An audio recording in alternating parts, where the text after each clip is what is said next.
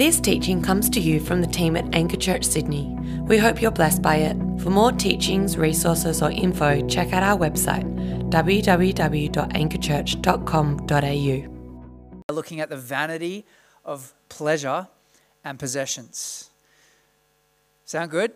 Sounds a bit depressing for a Sunday morning, doesn't it? Well, I want to walk us down a road um, and, and get towards some hope at the end, but we need to.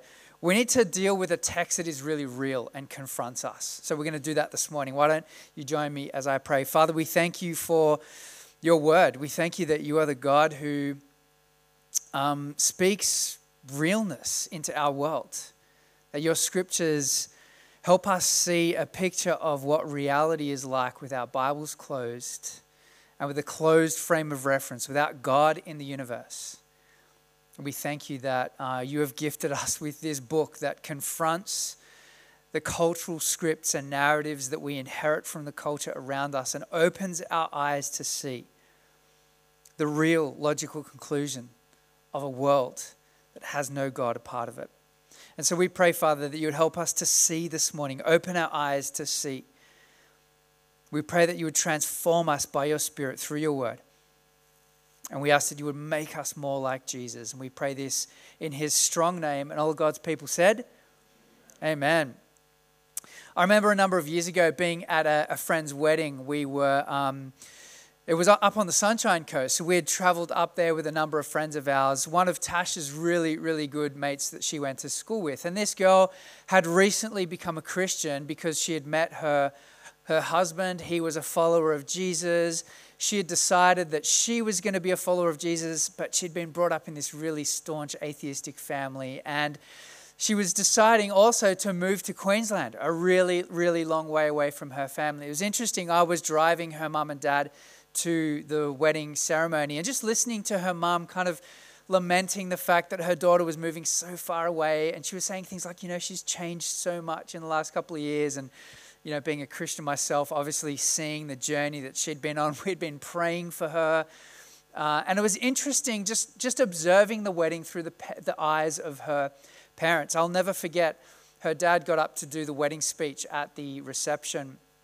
And, you know, obviously, as dads do, they share all the stories of their kids growing up. And he kind of got to the end of his speech and he said, You know, the thing that my, your mother and I want the most for you is that you are happy the thing that we want more than anything else in this world is that you are happy. And you could tell that there's a real sense of grief. Their daughter is changing. She's moving to another state, potentially having grandchildren in another state, being a long way away. And there's this real sense of grief. And yet, there was something about a parent that could look at their child and say, It doesn't really matter as long as you are happy. Happiness is the social currency of our generation. Happiness, pleasure is the cultural life script that we've inherited. It doesn't matter the decisions that you make as long as you are happy, as long as you are pursuing some form of a career. It may not be the career that your parents have chosen for you, but as long as it makes you happy, as long as it is pleasurable, as long as the things that you are doing are fulfilling and satisfying, then that would be enough. That is the cultural script of our day. There's a quote from John Lennon. Uh, everyone knows who John Lennon is, right? The Beatles. All right, good, good. Uh, that's really important. If you want to have any invested interest in music, you have to have listened to the Beatles. But John Lennon says this He says, When I was five years old, my mother always told me that happiness was the key to life. When I went to school, they asked me what I wanted to be when I grew up, and I wrote down happy. They told me I didn't understand the assignment, and I told them they didn't understand life. And we read something like, "You man, so profound." Obviously, you know everything John Lennon says is somewhat profound and crazy at the same time.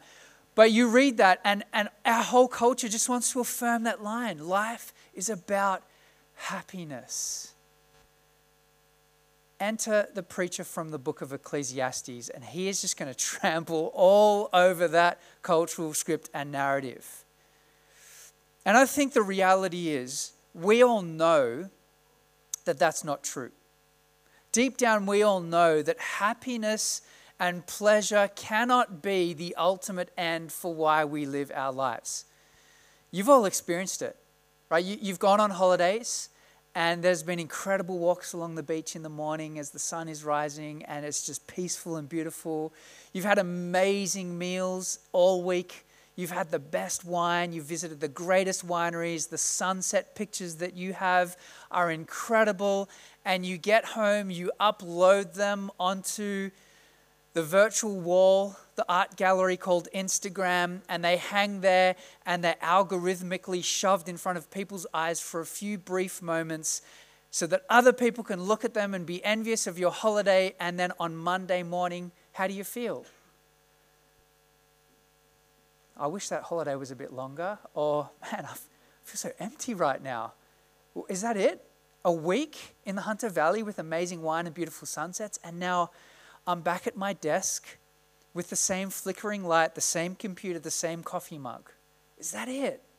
We all get home from our holiday, our vacation, or whatever experience. You know, you go to that gig that you've been waiting months for, perhaps it's Bieber coming up in a few months' time, and you get back to your desk on Monday morning, you're like, is that it? Was that the thing that for the last three months my heart has been yearning for or longing for, and now I feel this sense of like, I'm a bit empty. And you begin to look for the next thing that's going to fill the void. Well, welcome to the book of Ecclesiastes because this is what the preacher will do for us. The preacher wants to walk us down a road of hope and help us see that at the end of that road is just a cul de sac, it's a dead end. Last week, he, will, he did that with the idea of wisdom and intellect and knowledge. This week, he's going to do that with, with pleasure and possessions. He's going to do it with work. He's going to do it with all of these roads of hope. And what the preacher of Ecclesiastes is showing us is that every single one of these roads of hope, you want to walk down this road, life under the sun, the end of this road is a cul de sac. It's a dead end. Ultimate meaning, significance, purpose the satisfaction that our souls yearn for is not to be found in any of these things. And so this morning, he wants to walk us down the road of pleasure and possessions. The quest that he is on is the quest of how to get happy. It's the quest of our age, our generation. He says this in chapter 2, verse 1 I said to myself, Come now, I will test you with pleasure. I will test my heart with pleasure to find out what is good. His quest is to find if there is anything under the sun, if there is anything in this life. Life, that, that phrase under the sun describes life with your Bible closed, life without God in the picture, life as we see it with our eyes.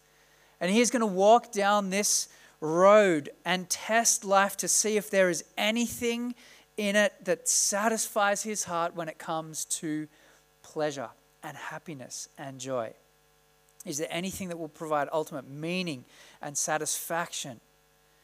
Now, this is not the quest of some philosopher in an armchair or behind a laptop reading blogs about people who have pursued pleasure. This is the quest of someone who has lived it. He has experienced it. He has not he is not a, um, you know, the one thing that you cannot accuse the preacher in Ecclesiastes of, of being is living a sheltered life.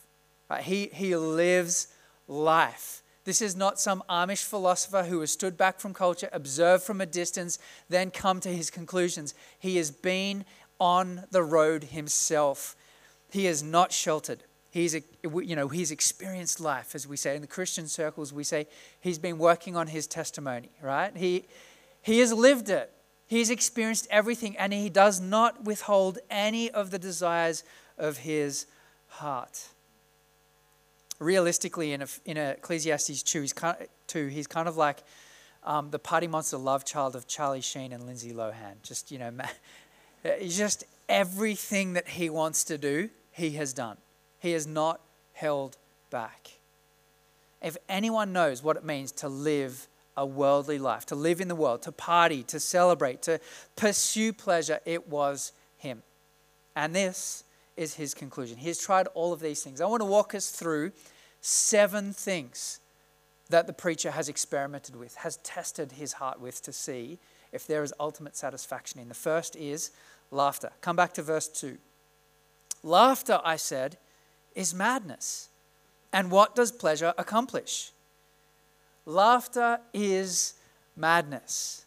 Now, the preacher knows there is a time to laugh. He'll say that. The very next chapter, Ecclesiastes chapter 3, there is a time for weeping and a time for laughter. He, he knows that there is an appropriate season for laughter. You've all heard the saying, right? Uh, laughter is the best medicine, or those who laugh last. Right? We know that laughter is good for us. Sometimes my second born will just say to me, Daddy, make me laugh. She just wants to giggle, and she's got this like real kind of guttural giggle that happens that when she starts, kind of kicks everyone else off. And after a while, sometimes we will be laughing so hard that your stomach muscles sore and your cheeks hurt and you've kind of got leaky eyes. And you know, anyone know that experience where you just kind of laugh so hard, and then at the end of it, you're like, oh, that was good, right? And endorphins are rushing through your body. You're like, there is something great about laughter. And yet, the preacher also knows that laughter doesn't ultimately satisfy.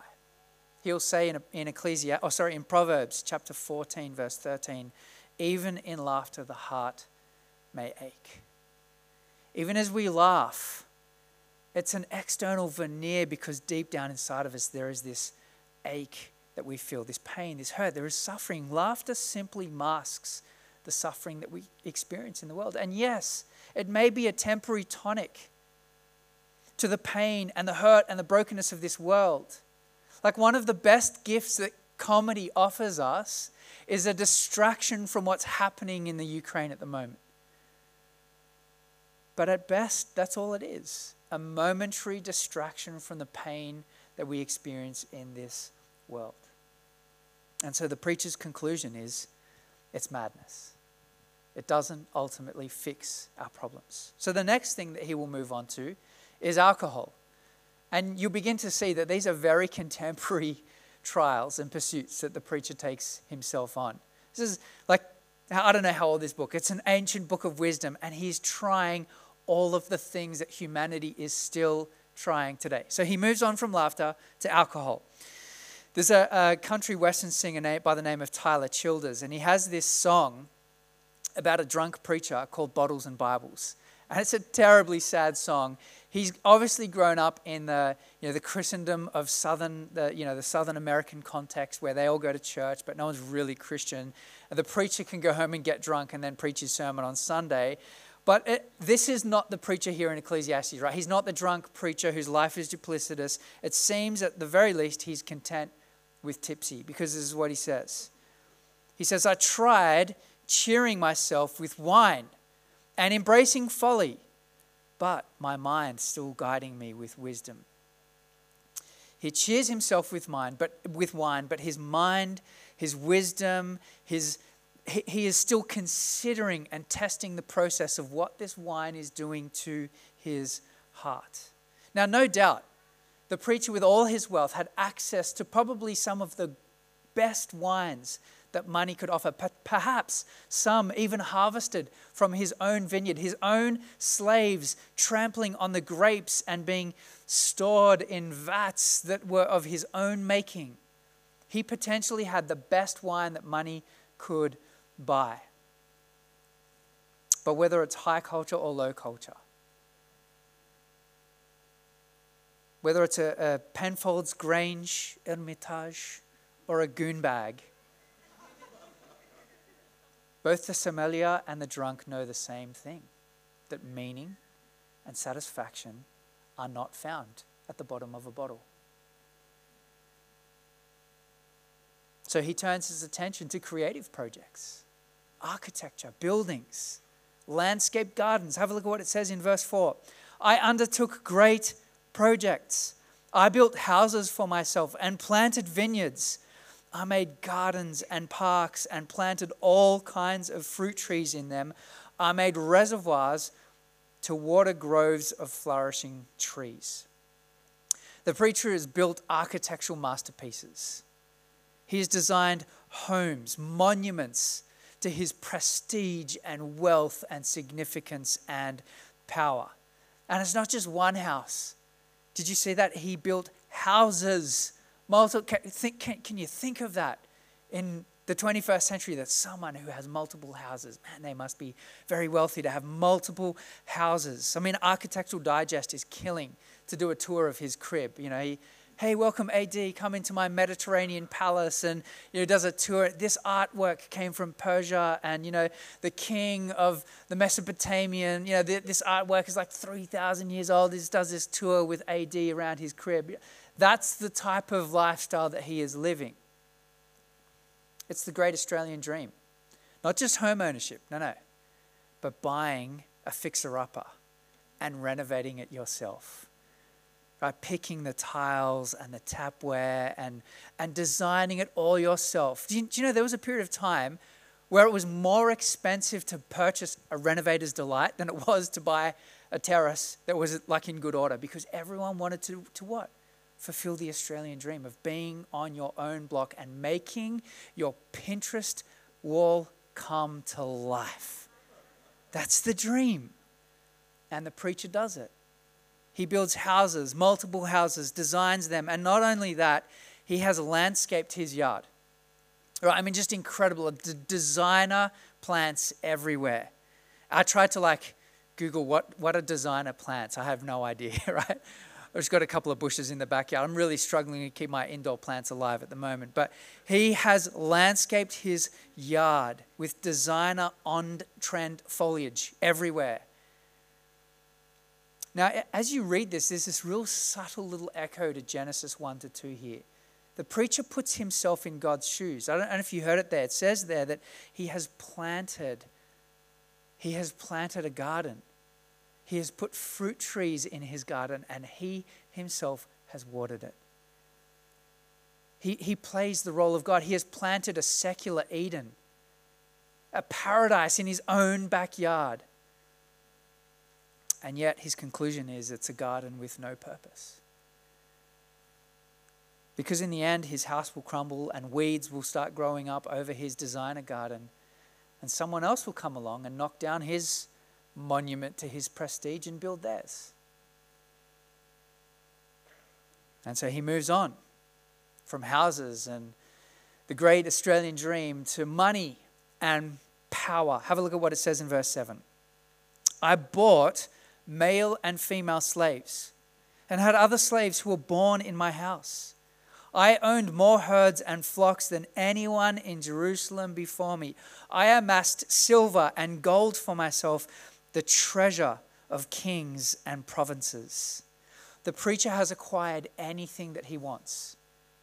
Sadly, due to his own passion for power, he has purchased human beings, men and women slaves. The ultimate power play to have a whole host of people who can do whatever you want them to do at your beck and call. He has got more herds and more flocks than anyone else before him. Silver and gold. I kind of got this picture of like Scrooge McDuck diving off his, his board into his like piles of gold and swimming around them like he is filthy rich. By worldly standards, he's a Elon Musk or Jeff Bezos or one of the other entrepreneurs of our generation. He has everything that he could possibly ever want. There was this recent um, research that came out that said actually, money does make you happy. Money does make you happy. And you're like, what? Hang on a sec. That's what the Bible says. What they found is that um, money, in terms of its ability to pull you out of poverty and stop you worrying about life circumstances.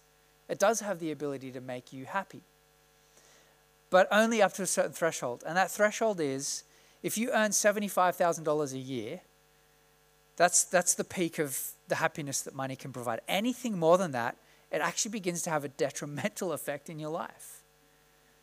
So, sure, money can make us happy. Money can, as, as a tool to lift people out of poverty, absolutely. Money can change your life but only to a certain threshold. A threshold for many of us that we are well over.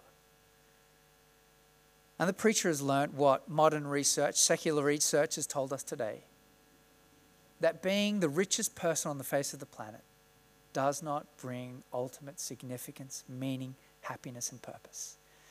And so his next pursuit is entertainment and music. Have a look at what it says in verse 9. I, uh, so, yeah, I acquired male and female singers. Music, surely music, arts, entertainment, that is what brings us ultimate meaning, significance, and purpose. I was listening to a, an interview this week um, with, um, with Zane Lowe on Apple Music with uh, Win Butler, the lead singer of um, Arcade Fire. And he was just talking about his relationship with music. He's like, My life would be meaningless without music. Like, yes. And, and right now I'm speaking to some of you in our church. You're like, yes, absolutely. If I could not listen to music, I would be the most depressed person on the face of the planet. Yes, it's a gift, of course. This preacher has got the best choirs that you could amass armies of uh, choirs of singers, men and women singing whenever he wants, right? It's not like he can just pull out his phone and Spotify whatever artist he wants to, right? You have to be rich enough to have a band at your beck and call, singers. And his conclusion is that happiness is not found there. And so he moves on to perhaps what is the pursuit of our generation sex. And this is what it says in verse 8 I acquired male and female singers and a harem as well, the delights of a man's heart. He has tested sex to see if it would satisfy. He has a, a harem, a whole household, a part of his household with second and third and fourth and fifth wives and concubines. Now, if Solomon is the true author of the book of Ecclesiastes, we know from 1 Kings 11 that Solomon had 700 wives of royal birth and 300 concubines. Now, if you do the math on that, that's three unique new sexual partners every day for an entire year, and he hasn't even run out. I mean, he has lived a life that most rock stars would blush at. And yet his conclusion is it's vanity, it's a mist, it's chasing after the wind. Actually, um, I remember chatting a while ago with, uh, with Brad Heap, who's on Lights this morning. He was sending me all these quotes. He was reading the Moby, um, the Moby autobiography. He was sending me all these quotes from the autobiography. One of them I just remember this week, and uh, this is a quote from Moby about his life. I actually didn't want to spend my life having drunken one night stands. I wanted to sleep next to someone and feel safe. I would trade all of the parties and the vodka and the threesomes and the foursomes and the sevensomes for one moment of safety and comfort. Speaking quietly to someone I loved in the middle of the night. Here is the 21st century equivalent of the preacher. He has lived it. And his conclusion is I would trade all of that for just one person who would love me for who I am. Now, it's not just the rock star lifestyle. You could equally conclude that the beauty of intimacy, of covenant, faithfulness in marriage, that isn't ultimately satisfying either. This isn't a playoff between, you know, the legalist and you know, the party person. This isn't the older brother and the younger brother in Luke 15, right? This is the preacher's conclusion that when you take God out of the picture, monogamy or a rock star lifestyle, sex is not the answer. Here is his conclusion. Have a look at what he says in verse 10. I denied myself nothing my eyes desired. Most, the, the thing that's holding most of us back from pursuing our desires is a lack of opportunity. A lack of opportunity. You know, when, um, when police look at a, a crime scene, they look for three things they look for motive, means, and opportunity. And what they say is in most crimes, the, the motive and the means are about 20% of the reason for why the crime occurred opportunity accounts for about 80%. The reason that we don't live like this is because we don't have the opportunity. We don't have the money. We don't have the power. We don't have the access to purchase all of the things to make our dreams come true. I denied myself nothing my eyes desired. I refused my heart no pleasure. There is no one else who has walked down this road like the preacher has. My heart took delight in all my labor, and this was the reward for all my toil when I surveyed all that my hands had done and what I had toiled to achieve. Everything was meaningless, a chasing after the wind. Nothing was gained under the sun. At the end of his experiment, at the end of his test, at the end of his life, his conclusion is all of these things that he has tried sex, money, possessions, architecture, art, entertainment, music it's vain, it's empty, it's meaningless. Now, he's not saying that in the moment it has no significance at all. And I think the Catholic theologian Peter Kreeft has helpfully distinguished between what he calls short term meaning and long term meaning. Short term meaning is, of course, laughter works in the moment. Of course, it distracts us for a moment from the pain and suffering in our world. Of course, wine makes the heart merry. Of course, these things have short term meaning and significance. But let's get to the end, the logical conclusion of this experiment, and look back on it all. He says, long term, on the long view of things, ultimately, this is meaningless. It's like a chasing after the wind, it's a mist.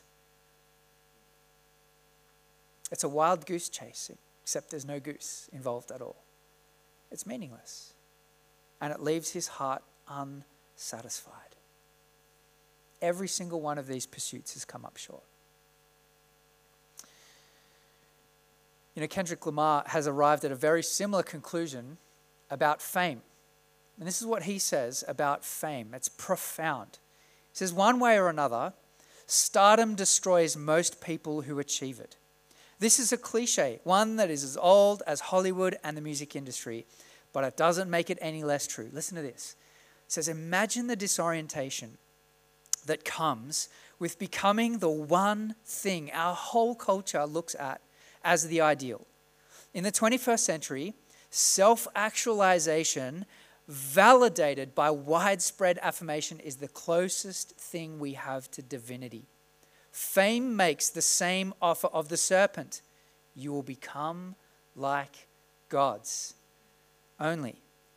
No one can bear the weight of godhood, it gets to you even if no one else catches on, you know that you are a fraud. And at some point, you have to buy into your own superiority or you'll crack. Here is someone who, and I know some of you like, Kendrick is a Christian. I know it. He's a Christian, you see. I, I have no idea, right? But here is someone who is honest enough to look at the world that he is a part of honest enough to look at the journey, the road that he has walked down, the road of hope, of fame, and he arrives at the end of the road and he says, You know what? It's a cul de sac. It doesn't provide the meaning, the satisfaction, the ultimate purpose that we are looking for. You know, as we read through the book of Ecclesiastes over and over again, we will see that there are two things that short circuit us finding hope, significance, purpose, and meaning in all of these pursuits. The first is death. If you keep reading through Ecclesiastes chapter 2, the preacher begins to lament what happens to all of his possessions when he dies. He's like, I've worked so hard to get all of this stuff, and then what happens? I pass it on to my next of kin, my heir, and what do they do? They squander it. It's meaningless. Death. Death short circuits this. And the second one is the law of diminishing returns.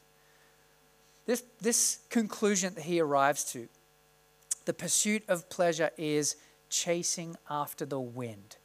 It's like trying to grasp, grasp for something that's just not there. Why is that? Because the pursuit of pleasure has this process of the law of diminishing returns. Every time you participate in something that is pleasurable, the next time your brain wants more of it and demands this process of like demanding dopamine from this activity to the point where you can engage in this thing and it becomes no longer pleasurable. The law of diminishing returns. It's the same with sugar. It's no longer pleasurable for us. Death and diminishing returns make us walk down this road, this journey to find that at the end, it does not ultimately satisfy. The cultural script that we live our lives on is a lie. And the preacher of Ecclesiastes, honestly, most people don't have the courage to admit this. The humanists don't.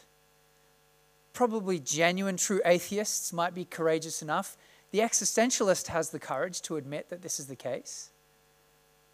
This is like real talk from the preacher. Our cultural script is lies. My guess is many of you know it. And perhaps you feel it right now, like really acutely. Like you woke up this morning and your heart is aching. You walked down that road of hope last night and you woke up this morning realizing it's a cul de sac. And you feel the angst, you feel the ache. And before another six days convinces you that there is still hope on that road, I want to offer you something this morning. I want to offer you the words of Jesus, the promise of Jesus to live by a different script. You see, Jesus once met a woman who was on this road. She was a Samaritan woman. He met her at a well in the middle of the day. She was drawing water. And Jesus has a conversation with this woman and he perceives her heart. You see, she had been pursuing pleasure. She'd been pursuing pleasure in the context of relationships with men. And she had burnt her way through five different marriages. And the man that she was currently with, her sixth, was not her husband. And Jesus, in this conversation with this woman, the very thing that she's been searching for has eluded her time and time again. Her pursuit helped her realize that it was mist. It was a chasing after the wind. She could not find it. And so she went from relationship to relationship to relationship. And Jesus turns up at this well as she is drawing water. And into her and our desperate cry for meaning and significance and satisfaction, Jesus offers these words. Have a look. John chapter 4, verse 13. Jesus answered, Everyone who drinks this water, the water in the well, H2O. Everyone who drinks this water will be thirsty again. But whoever drinks the water I give will never thirst. Indeed, the water I give them will become in them a spring of water welling up to eternal life.